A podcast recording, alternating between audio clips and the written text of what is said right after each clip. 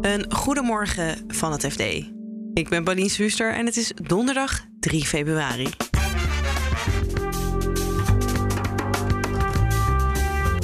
De nieuwe voorzitter van accountantsclub NBA vindt dat zijn voorganger uitglijders heeft gemaakt en scherpt nu de interne regels aan. Als het bij de beroepsorganisatie al niet helemaal klopt, ja, dan ben je dus inderdaad die timmerman met de scheefhangende deur. Dat is raar, dat, dat wil je niet. En reisorganisatie OWAT vindt dat hun faillissement te wijten is aan de Rabobank.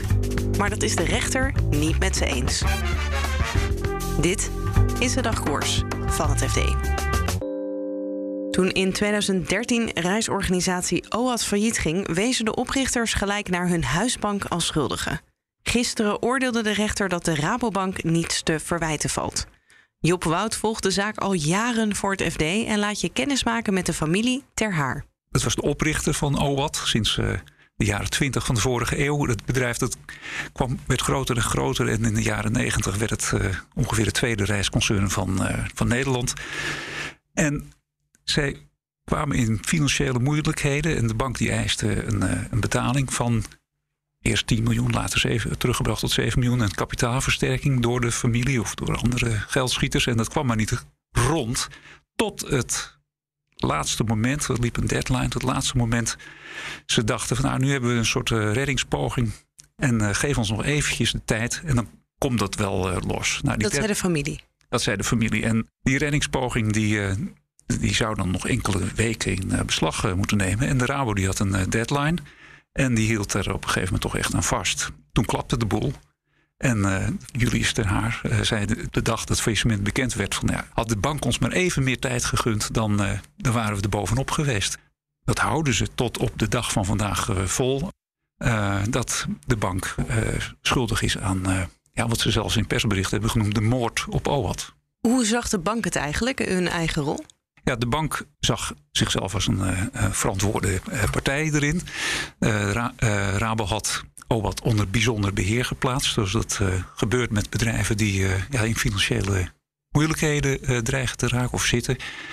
En ehm, ja, op een gegeven moment hebben zij OWAT dus voor, voor een voor de, voor de eis gesteld om, om kapitaal te versterken, omdat het eigen vermogen ja. minder was geworden. Zij hebben gele- uh, gelijk gekregen van de rechter. Zei hij dan dat Rabobank het helemaal goed heeft aangepakt? Of waren er nog puntjes die ze anders hadden kunnen doen? Nou, als je het vonnis leest, dan, uh, dan, dan zie je niet dat uh, Rabobank andere, anders had moeten handelen. Het is echt wel een vernietigend vonnis voor de familie. Er blijft weinig van heel van, van wat zij hebben geëist.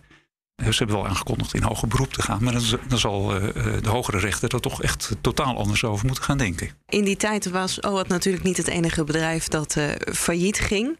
Zaten er nog andere mensen naar te kijken van... nou ja, als, uh, misschien kunnen wij onze bank ook aansprakelijk stellen. Ja, je moet even terug naar 2013. Het najaar van 2013 hadden we een, in dat jaar hadden we een record aantal faillissementen.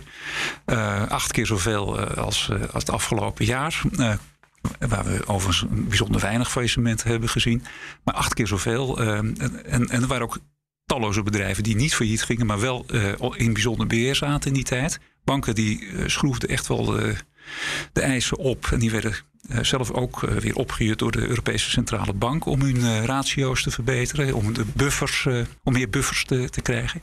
Veel bedrijven die zuchten destijds wel onder de, ja, de, de, strenge houding van, van banken. En die hebben dat heb ik ook wel gemerkt, omdat ik die zaak al vanaf 2013 uh, heb gevolgd. Die hebben altijd met grote interesse ook die, die berichtgeving uh, gelezen over OWAT. Ja, en ik kan me voorstellen dat banken misschien door Nederland heen ook wel blij zijn dat de bank gelijk heeft gekregen. Ja, en nou ja, ik, ik, denk dat er is één, één passage ook in die uitspraak is, zegt de rechter, van ja, een, een, bank moet het ook wel erg bond maken als ja, als je zomaar de, de, de, relatie opzegt en als je zomaar een, een, ja, uiteindelijk in de woorden dan van de familie bedrijf failliet laat gaan.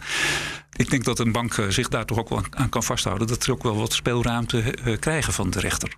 Je moet het wel heel erg ver beste als bank om aansprakelijk gesteld te worden. Dat zegt hij eigenlijk. Ja, en dat is uh, waar de familie zich dan weer ook aan vastklampt in, uh, in de eerste reactie. Want ze, ze gaan in hoger beroep. Want, ja. Ze vinden dat, uh, dat de rechter zich er wel heel makkelijk van afmaakt met die uitspraak. De NBA, de beroepsorganisatie van accountants, gaat hun interne regels aanscherpen. Om belangenverstrengeling en solistisch optreden van bestuursleden te voorkomen. De aanleiding is uitgeleiders van de vorige voorzitter, vertelt Joris Bolman, redacteur zakelijke dienstverlening. Marco van der Vechten is een, uh, is een, uh, komt van Deloitte, daar is hij partner, daar is hij nog steeds. En met terugwerkende kracht zegt de nieuwe voorzitter na vragen van Marcel Pfeiffer, ons bekend uh, als columnist bij het, bij het FD, maar ook kritisch volger van het, van het beroep. En die, die had wat, wat opmerkingen over, over uh, Van de Vechten. En het komt eigenlijk op, op twee kwesties neer die je kunt samenvatten als Marco van de Vechten is eigenlijk te dicht op Deloitte blijven zitten. Er is een brief gestuurd door hem aan minister Grappenhuis bijvoorbeeld, waarin hij uh, informatie heeft opgenomen die uit de, uit de Deloitte-kamp komt. En dat wekt de indruk dat hij, onder, uh, dat hij een 1-2'tje uh, uh, deed met een collega bij Deloitte. In plaats van dat hij opkomt als voorman van de beroepsgroep voor de hele accountancy sector. Hè? Dus dat roept de vraag op. Ja. Waarom heeft hij dat zo gedaan? Daar was geen toezicht op, intern in ieder geval niet. Uh, en het tweede is, uh, dat zit meer in de sfeer van iets persoonlijks. Hij uh, is betrokken geweest bij Steinhoff, een meubelwarenhuis waar fraude is geweest. Daar was hij vanuit Deloitte bij betrokken. Hij heeft er iets over gezegd. Dat is op de, op de website beland. En daar heeft hij achteraf spijt van gekregen dat hij dat heeft gezegd. Heeft hij laten weghalen uit die tekst. Censuur. Um, uh, en, en daarover zijn ook vragen uh, uh, gerezen. Van ja, je zegt dat op een MBA-congres. Vervolgens laat je het weghalen. Wat heb je te verbergen? Dat is dan ja. meteen het gevoel wat ontstaat. Die twee kwesties zijn uitgezocht door de nieuwe voorzitter. En die heeft gezegd: ja, dit, is, dit, dit kan eigenlijk niet. Dat heeft te maken onder andere met hoe we dingen intern hebben afgesproken. We moeten strengere regels afspreken. Zorgen dat er dit soort schijn van belangenverstrengeling niet meer voorkomt. En um, um, um, daar, daar, dat heeft hij aangekondigd. Ja, want bijvoorbeeld zo'n brief naar Grapperhaus... dat kon hij nu in zijn eentje sturen namens Precies. het bestuur... en dat mag straks niet meer. Dat is dat solistische. Hij heeft dat zelf gedaan op briefpapier van de MBA... als voorzitter van de MBA, waarmee hij dus als boegbeeld naar buiten treedt... in ja. de richting van de minister. Maar hij heeft altijd helemaal, bijvoorbeeld ook die kwestie waar het over ging. Daar was een, binnen de MBA een werkgroep al heel lang mee bezig. En die groep die zegt nu van ja, hij had ons moeten consulteren. Wij hadden daar uh, ook wat over te zeggen en wat van te vinden. Dat is niet gebeurd. Hij heeft dat gewoon zelf gedaan. En dat is uh, niet zoals het hoort. Ja, en is het dan dat ze nu de regels moeten aanscherpen omdat ze een oud voorzitter hadden die zich niet helemaal uh, netjes heeft gedragen? Of, of zijn er ook meer problemen waardoor nou, het is geen toeval dat dit gebeurt. En na, um, het is voor het eerst dat de NBA een voorzitter heeft die zelf geen accountant is. De huidige voorzitter. Dat is de huidige voorzitter, Chris Dauma. Dat is een, uh, onder andere bekend uit, uh, als uh, oud-Kamerlid. Die ziet nu toch dingen van, ja, dat is gek. Um, en die hoort misschien ook al vanuit de achterban. Dat is een oude onvrede eigenlijk bij de achterban. Is dat de, de dominante positie van die Big Four kantoren binnen die organisatie ja, die zijn zo dominant, die drukken eigenlijk die kleinere accountsorganisaties uh, in de provincie. Die worden naar de achtergrond, achtergrond uh, gedrukt. Dauma lijkt daar oog voor te hebben. Dus die geeft eigenlijk ook een, een, signaal hiermee af dat hij wil afrekenen met die oude cultuur in die Big Four kantoren eigenlijk de dienst uitmaakte in een organisatie die voor alle accountants eigenlijk bedoeld is. Ja. Dat is onderliggend wat ik daar ook wel uithaal. Ja, en is het dan ook zo, de accountants hebben ook uh, nou ja, een beetje hun reputatie uh, op te schonen als uh, beroepsgroep. Is dit daar dan een eerste stap toe? Nee, want ze zijn al heel lang bezig. Dus, en dat, dat gebeurt dus vanuit de MBA, maar dat gebeurt ook van die organisatie zelf. Maar je zou eerder kunnen zeggen dat wat, wat, wat Chris Douwman erover zegt, is van wij als MBA uh, hij zei letterlijk van, ja, je moet als bij de timmerman mag de deur ook niet scheef hangen. Dus als je als accountant, en dan gaat integriteit, al dat soort dingen zijn heel erg belangrijke kernwaarden. Als als het bij de beroepsorganisatie al niet helemaal klopt, ja, dan, uh, dan ben je dus inderdaad die timmerman met de scheef hangende deur. Dat is raar, dat, dat wil je niet.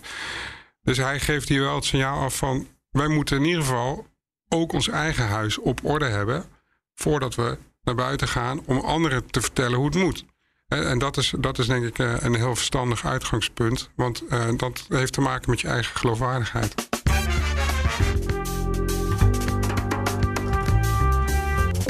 Dit was de dagkoers van het FD. Op fd.nl lees je meer over deze onderwerpen en volg je het financieel-economisch nieuws. En morgenochtend is dagkoers natuurlijk weer te vinden in je favoriete podcast-app. Een hele fijne dag en tot morgen.